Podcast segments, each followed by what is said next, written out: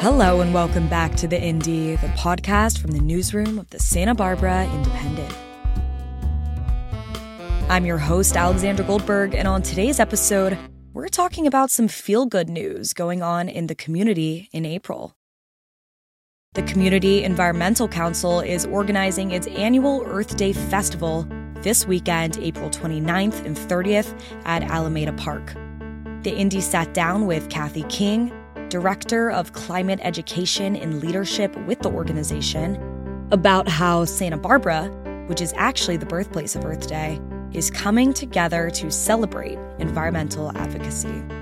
But up first, April is National Poetry Month, and I visited the ninth annual Spirits in the Air reading at the Good Lion Bar in downtown Santa Barbara. Each poem read is about libations or alcohol, but while some are humorous, some may be somber, this one is about gin. Speaking of delight, here's my poem Punk with Dingle Gin Martini. I'm torn about the observation that I might overuse the word delight. Instantly, I fear falling soporific prey to wit, to the whoosh when the heat roars on in the house, to the juniper joy and brain buzz blur of gin. To you, this is George Yatchisin, a Santa Barbara Independent writer, and he has been hosting the Spirits in the Air reading for nine years. In a press release, Yatchisin said, quote, this event will attest to the multifaceted ways poets have found inspiration, solace, and yes, sometimes sickness in the bottle. End quote. But in honor of National Poetry Month, Yatchisin and the visiting poets hope to bring the community out for a reading of poetry that is fun and quite social indeed. Great. Well, thank you so much, George, for joining me on the show today.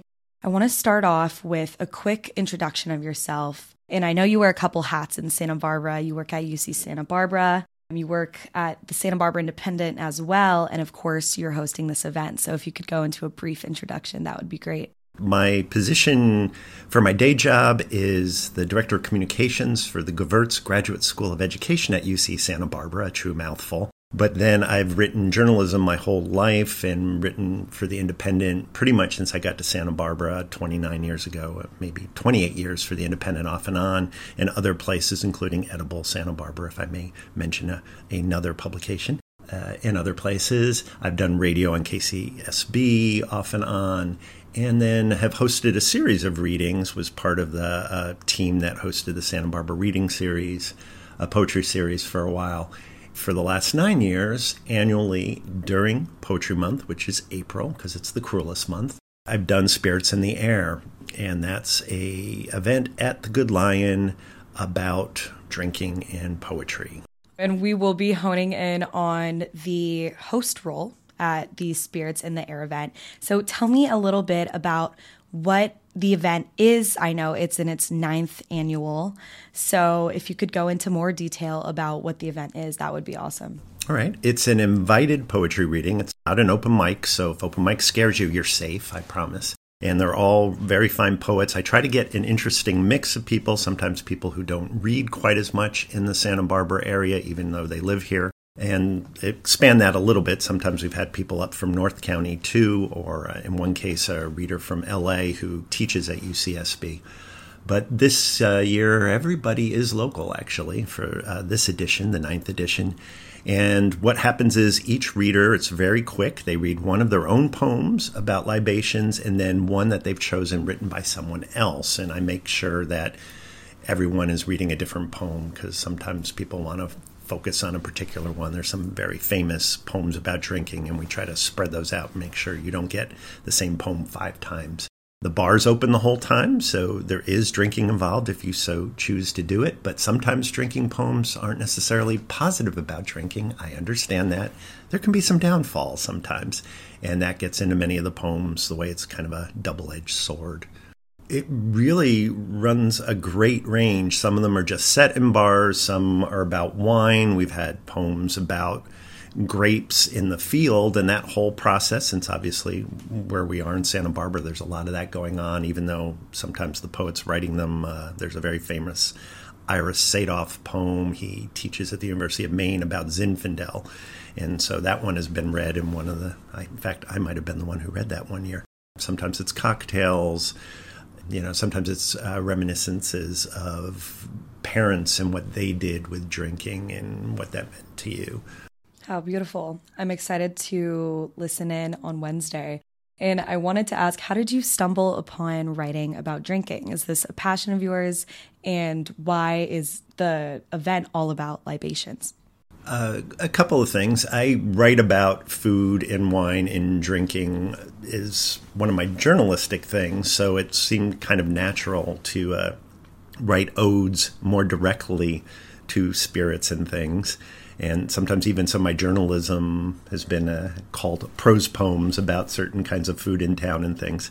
So there was that, um, and I like those things. It's so it's a natural kind of you write about stuff that matters to you and it matters to me and i like the social element of it the historical element of it the tradition of writers like dorothy parker and the algonquin table and things like that have always attracted me so those are things that i sort of want to appeal to and then the reason i wanted to do the reading so many people I think are afraid of poetry or think it's going to be boring. So how do you lure them in? And I thought you get to drink while you listen to these, and then they're going to be about drinking, and a lot of them are funny.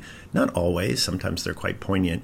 Uh, but that's good too. I, sneaking that back in, I think, is fun. So uh, it was another way to think of an event that could be relatively quick and painless, but still poetry.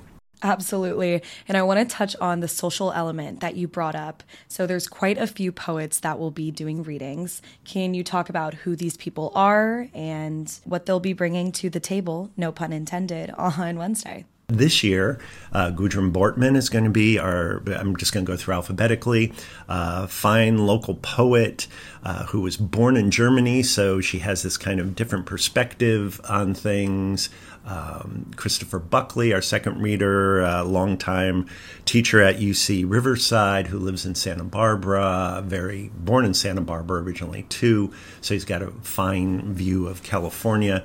Michelle DeTore, who lives in Carpinteria and um, is kind of a wilder element of our readings. Uh, she likes talking about herself being feral, which is fun. Rebecca Horrigan, who also writes for The Independent and writes about food. Uh, it's always good to get some younger people in because everybody thinks all of us poets are at least 55. And uh, that's not true. Rebecca's there. Yay. Uh, Diana Raab, a longtime writer in Santa Barbara. Actually, she now just moved from Montecito to Summerland. And so she's uh, going to be tired when she reads because there's a big house move for Diana, but a longtime reader and part of this. Linda Saccoccio, who is a poet and a painter and often combines those two, writes poems about paintings that she's done or, write, or makes paintings about other people's poems. A very interesting poet, David Starkey, who was our third poet laureate and also a good friend guy who's in a lot of bands, so he brings a lot of interesting energy to his poems.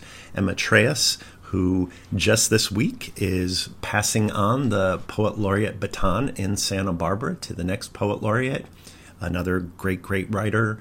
Uh, Chryss Yost, who is Poet Laureate number five and also happens to be my wife, but um, she's great separate from that. And then I'll be reading, and I've been doing this stuff for a long, long time. And can you give us a preview of a poem that you have written about libations? Uh, from my understanding, this will not be read at the event, but can you give us a special look into your writing? Yes, this is extra bonus material that you do not get at the reading. Isn't that exciting? So this one's called Who Doesn't Need Happy Hour? Flame an orange peel accurately, and you've discovered nature's sparkler, the astounding amount of oil suddenly glitter headed toward your infinitely cheerier cocktail coupe. Friday evenings should never kickstart a weekend with less. A bright bit of show, a singe of carbon on your citrus tinged mezcal smoked fingers, work burnt away. I love that. I can almost smell the poem talking about you know, the taste of mezcal and the aroma of an orange peel being burnt for a drink. That's wonderful. I'm excited. This is getting me super pumped up to hear all of the poems that are, you know, bringing light to the social aspect of drinking, but also to learn about people's struggles, maybe with alcohol. So, thank you so much for sharing that. I wanted to move into the next topic. April is National Poetry Month, as you mentioned. So, how does this event embrace poetry in the community in lieu of National Poetry Month? It's easy for poetry to become a community of just poets talking to other poets. And so, how do you reach out beyond that? And I think this is an event that, at least in my eyes, I'm trying to attempt that uh, bridge building. How do you get people who might not show up at a poetry reading to go to one and maybe even get them to say, hey, I kind of like that. And there are people I know who only come to this poetry reading and I never see them at another one all year. And then they're back for Spirits in the Air. And I think that's a good sign because there's a lot of good poetry. Ada Limon, the national poet laureate is going to be reading at Arts and Lectures in just next week, right? The 24th, 25th. I can't remember the exact date. But we have all these big people coming in. There's lots of events that have been going on all month. And there are a few more yet to come. Uh, Chaucer's has been a great supporter of our events too. There's a lot of poetry there. It's a wide web, and how do you make that web as varied as possible? And that's what I think Spirits in the Air is good about doing. Great. Thank you so much. I definitely understand that broad appeal and how this could bring out people who maybe won't consider readings, but will have fun with this one. So, this is the ninth annual Spirits in the Air reading, as we mentioned earlier. Can you talk a little bit more about the traditions of the event and how you're keeping this this reading alive in the community? Part of the tradition is that anything can happen, and that's kind of fun. In our early years, we had uh, Chris Heinrich, who's the cowboy poet at the Alisal, took part. So those were very different poems than most of the poems we usually hear. We've had poems where people have passed out the poem they're reading and there's an audience participation part so that's something you might not expect which might frighten people too it's like a sing-along at a concert or something but uh, at least you don't have to worry about whether your voice is good when you just shout along uh, to ale names uh, belgian ale names of all things because many of them are kind of naughty and david um, starkey and his wife sandy uh, she sang one time for the second poem, and he played guitar. So that's happened. So a little bit of anything can happen. And one of the best things is because people only have two poems, one of their own and one by somebody else, at most they read for six minutes or so. And that means if you don't like somebody, the new person's coming soon. It's like the weather, it's going to change. So just stay put and you'll see what happens. Wonderful. I love that performance aspect and, and potentially getting the crowd involved. That should be very fun. And I want to hone in specifically on your work. So, you have a journalistic background, but what is your inspiration for your work? I've been a writer writer longer. I, all my college degrees are in writing, and there are too many of them because once I figured out you could keep getting masters and hang around with other people who wanted to talk about writing all day, and they would let you teach as a graduate student. You could do that. It's like I'm going to do this as long as I can. So I collected a whole bunch of masters in both poetry and uh, nonfiction prose and I just love words. I love. I've always loved reading. I was a writer even as a kid, and so then you just keep writing about other things you love. So as we're doing this interview right now, your microphone is hitched up on a baseball book, and I've got a lot of baseball stuff, and I love baseball. So yeah, I write about that some. Usually more nonfiction stuff, but there's that. But it's just putting words together and seeing that, feeling the texture of language is really important to me. And you can do that more in poetry than you can in nonfiction where you're supposed to actually be more clear, where poetry can have a little bit more of a mystery. And that's kind of fun, I think, that it's inviting people to read it again, to think about it, to hear it out loud because it's a very different experience hearing the voice of someone saying the thing. I really resonate with that. When I first got into writing, I loved the beauty of the written word. And why I've gotten into podcasting is because I also see the beauty in the spoken word and how, you know, there's just such different aspects to both. But in this sense, the poetry reading incorporates aspects of, of the written and the spoken word and how that can really create an experience for the listener. So, before we wrap up the conversation, I wanted to quickly ask if there are any other events happening this month for poetry that you're either hosting, you're reading at, or you know of. Uh, this will be the last one I'm taking part in this month. I was part of some things earlier. So, poetry events that are still coming up, there are several. There's a bunch starting on Sunday, the 23rd. There's an event at the Santa Barbara Museum of Art with the poet, a reading in the galleries with Carmen Jimenez, a visiting poet. That's an event that's called A Painting I Can't Remember. Then on Monday, the 24th, there's a local poetry night at Chaucer's starting at 6 p.m. with a whole bunch of people, including Christopher Buckley, who will be one of our readers at Spirits in the Air, Mary Brown, who is often a reader at Spirits in the Air, Christine Penko, who also is often, both of them are not reading this year for us though. And then on the 25th, Ada Limon has her event at Campbell Hall. 7:30. She is the current um, U.S. poet laureate, and so that should be a wonderful reading. She's just she's her poems are just so good. They're really like kind of hot poems. You know, there's there's a lot going on. The emotions powerful. Great. Well, thank you so much for joining me on the show today. Before we wrap up, is there anything else you would like to add that you think listeners should know about the Spirits in the Air event, National Poetry Month, or poetry in general? Oh, one of the fun things I didn't mention about Spirits in the Air, since it's a cocktail event, we try to dress well. You know, it's so that's a, a weird little part. You get something to look at even if you don't want to look at us, our clothes might be nice. there might be a fancy hat. that should be super fun. I'm very excited. Thank you so much again for joining me on the show today. You're welcome. Thanks for having me. There is still a week left of National Poetry Month and quite a few events in the community that are planned for folks interested. Now, also coming up in Santa Barbara is the annual Earth Day Festival, set for April 29th and 30th at Alameda Park. The Indy reporter Chiloé Spelius has the story. Hello, everyone. My name is Chiloé Spelius, and thank you for tuning into the Indy Pod. Today, I will be diving into the history of Earth Day, a celebration that originated in Santa Barbara. Each year on April 22nd, Earth Day aims to bring the community together to promote environmental education and, of course, celebrate Mother Earth. This year, the Santa Barbara community will be showing out for an Earth Day festival hosted by the Community Environmental Council on April 29th and 30th at Alameda Park. Earth Day was born after the infamous oil spill of 1969 when 100,000 barrels of crude oil spilled into the Santa Barbara Channel. At the time, it was the largest oil spill in the history of the United States. The devastation of the spill was a major catalyst for a shift in attitude towards environmentalism.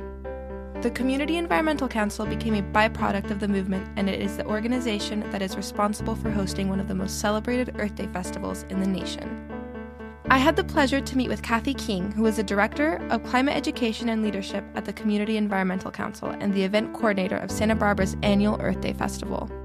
In our interview, we explored the history and legacy of this anniversary and discussed the importance of celebrating Earth Day in a positive way, given the world circumstances. My name is Kathi King. I am the Director of Climate Education and Leadership at the Community Environmental Council. We're a nonprofit that has been in Santa Barbara since 1970. And we have been producing the Earth Day Festival since Earth Day was formed, because as you might know, Earth Day came out of the 1969 oil spill in Santa Barbara. So, very strong connection in our roots to Earth Day.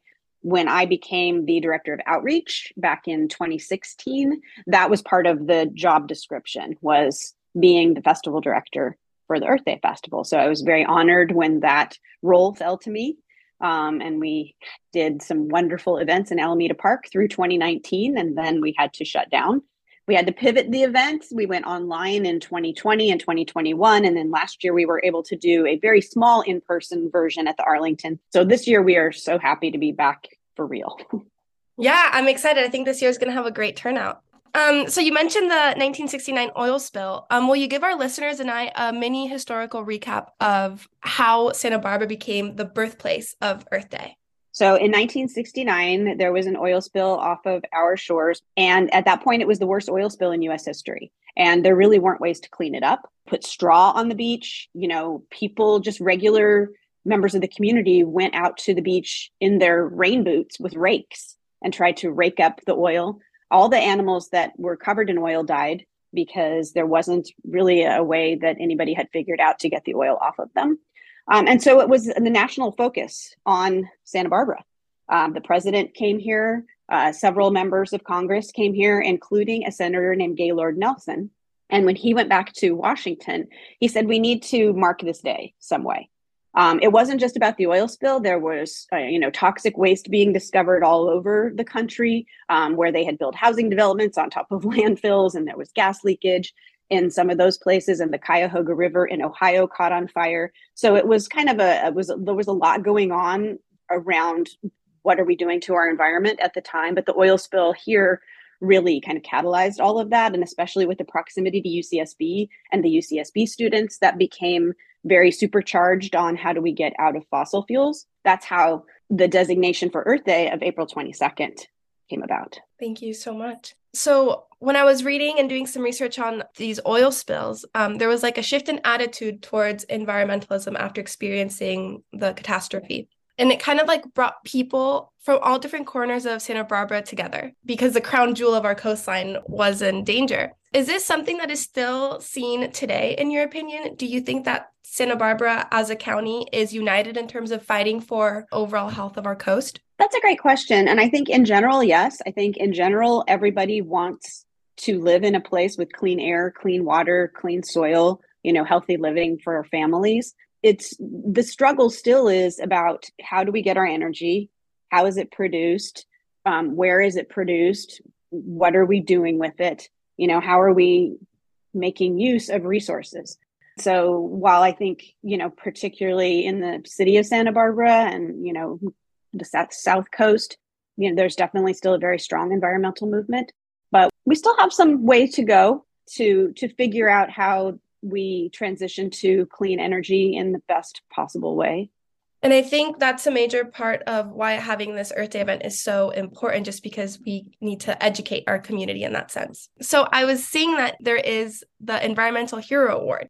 It's a pretty prestigious award, and it's awarded to an individual or an organization who has made significant contributions to the environmental movement. Can you tell us a bit more about the winners of this year's awards and a little bit more about the process that goes behind picking them? Sure. Thank you for asking about our environmental heroes. It's it is um, a, a real high point of the festival that we honor someone for their contributions to environmentalism in some way. Four years ago, the last time we were in the park, we honored Suzy Amis Cameron, who's husband happens to be James Cameron, that you might have heard of, who directed Avatar and Titanic, among many other things. Um, and she had written a book called One Meal a Day about how if everybody would have one meal a day vegan or even vegetarian, what kind of difference that might make, you know, for the planet. It was called One Meal a Day for the Planet or something like that. And so she came and talked about her book and did a book signing. Um, so we look for people who, um, at any stage of their career, who have done something pioneering or very special. Um, several years ago, we honored Van Jones. And at the time, he wasn't as well known as he is now. And we had heard of him for his work in Oakland on green jobs. You know, he saw green jobs as a way out of poverty because not every green job requires a college degree, and there are ways to train people to be solar installers.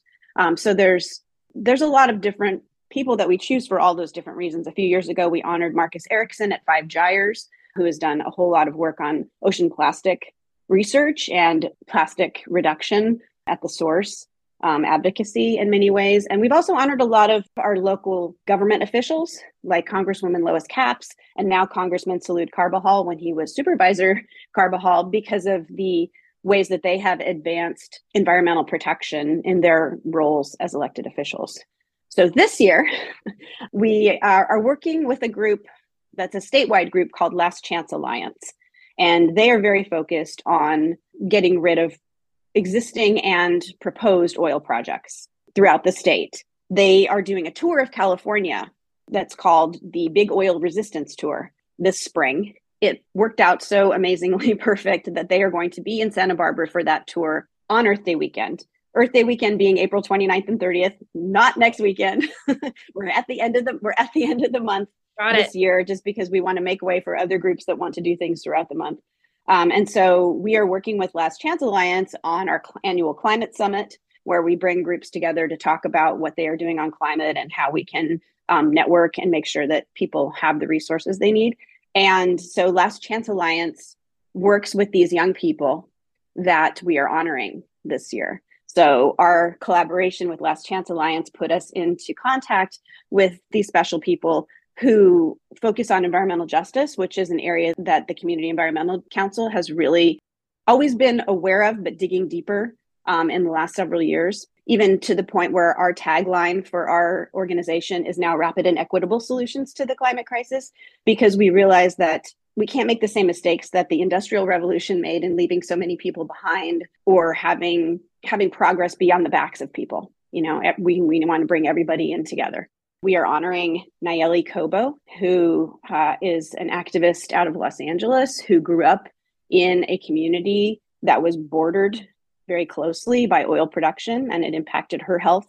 It impacted the health of her community. So she is going to be at the event to accept the award and to talk about what she's doing. Our other honoree is Cesar Aguirre, and he works with the Central California Environmental Justice Network. He is very focused on environmental justice in the Central Valley. So we are very delighted. I mean, it's amazing. The recipients of this year are very, very young, I noticed. And it's it's really inspiring to see that. The first recipient story, I don't know if you've ever seen the movie Erin Brockovich, but it really reminds me of um, you know, I, I read her bio and it just reminds me of that movie a lot. Yeah, no, you're right. It's it's about you know people who either know people who are impacted or personally impacted that makes their story so strong. And I think this goes to show that, you know, at any age you can, um, you know, try to make a difference too. That's a great point. Thank you. So, as the event coordinator, what is your biggest goal for this year's event turnout and what do you hope to see in future Earth Day events? The Earth Day Festival, I think, is different from a lot of other events in that it's so family friendly. We have so many booths that have kids' activities in addition to having a separate area for kids. And it's just a really upbeat and happy event. Everybody that comes has a smile on their face. And that's what makes me happy is just once we get it on its feet and it's all built and we're not worrying about whose tent is where and who's got which, you know, table and if they find if they found all their volunteers, all of those when once all of those details are behind us, it's just wonderful to walk around and see all the interactions and how happy people are and just feeling the crowd, feeling the energy from the crowd. In the past, we've had about 30,000 people come through um, on a normal year. So we're estimating that we'll get back to that this year, but you know, this year is a is a rebuilding and interesting different year. We might have a great turnout just because of the pent up anxiety from COVID and stuff. I feel like people are ready to celebrate and come together as a community again. I hope so. I hope so. And and also fingers crossed that the weather is good because that always helps when people are people are much more likely to go want to have fun outside when it's sunny outside. So a great point. It's kind of been a gamble recently with the weather. Sure has. My next question is why do you think celebrating Earth Day in a positive way is important for, you know, local community given the world circumstances today? Thank you for asking that because I meant to touch on it before when I was talking about how happy it is and for so many years, our tagline for Earth Day was educate, inspire, act.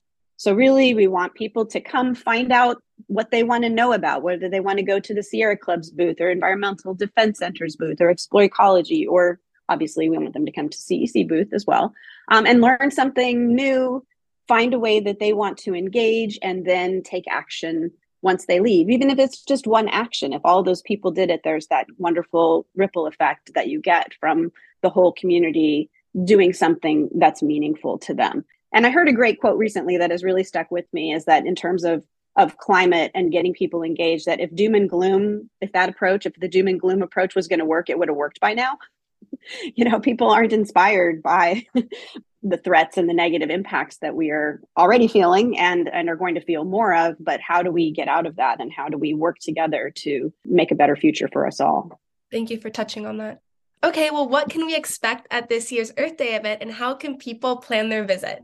We will have in the Santa Barbara Independent one of our wonderful and most important supporters of the event, there is a festival guide um, that's kind of a pull-out section in the middle of the Independent that will drop on April 27th, the Thursday prior to the festival. And you will find in there all the booths where they're going to be, the maps, the highlights, the band schedules for the main stage, the schedules for our smaller stages. We have a stage in our homegrown root zone where you will get to meet farmers, other groups, beekeepers, groups that are doing something that is good for the soil and and for plants and animals. And on the kids stage, there will be demonstrations for kids, storytelling for kids. And then we have a stage called the Climate Action Stage, um, where there will be some talks from different people. One of our staff is putting together a talk from Guadalupe, where he lives, um, and activism that has been happening there currently and the kind of the history of climate activism in Guadalupe. And our green car show is kind of always the, the the the, cornerstone of the event. With this year, we have a lot of different vehicles coming, new ones that haven't come before, like Audi with their e-tron and Polestar, which is a new electric vehicle brand, and Jeep and VW. Um, and Chrysler and Chevrolet, and so they will have cars there, and some of them you can drive, and some of them you just you can just see the vehicle um, in person and talk to a dealer about um, all the benefits of driving an electric vehicle. And then there will be booths there, including CEC will have a booth in the Green Car Show that outlines all of the incentives and the ways that it is more affordable to get into an electric vehicle than it ever has before. There's also a lot of electric bikes coming this year. You know, there's you may have noticed there's an electric bike craze, which is wonderful because for short commutes, it's a great way to get around and even less impactful than an electric vehicle and a rad power bikes the e-bikery santa barbara electric bikes story bikes. There's several different electric bike companies coming. And uh, the santa barbara county association of governments has an electric bike um, incentive program and they will be there to talk about that. And we'll have test rides of some of those e-bikes so people can take them for a spin. Wow you know it sounds like there's really something here for everyone. Kathi is there anything else you'd like to add before our interview ends um, I just want to say thank you for having me, and I hope to see you and all of your listeners at the festival. Thank you so much for joining me on the show today, Kathi. It was wonderful to hear more about the festival and how the community will celebrate Earth Day in just a few weeks. Again, the Earth Day Festival is taking place on April 29th and 30th at Alameda Park, on Saturday between 11 a.m. and 7 p.m., and on Sunday between 11 and 6 p.m. Next week, keep an eye out for the print edition of the Santa Barbara Independent, which will feature an Earth Day Festival guide with everything you need to know for the weekend celebration. Also, if you want a comprehensive story about the history of oil spills in our community, tune into last week's episode of The Indy to learn more about oil pipelines in Santa Barbara. Reporting for The Indy, I'm Chiloé Spelius. Until next time, Santa Barbara. Santa Barbara, home to the original Earth Day movement, this event is sure to be highly anticipated for community members who are passionate about environmental awareness and advocacy. That's it for this week. Thank you so much for tuning in to the Indy Pod, and we'll see you next week. Reporting from the newsroom, the Santa Barbara Independent, you're listening to the Indy. I'm your host, Alexandra Goldberg, and we'll see you next time.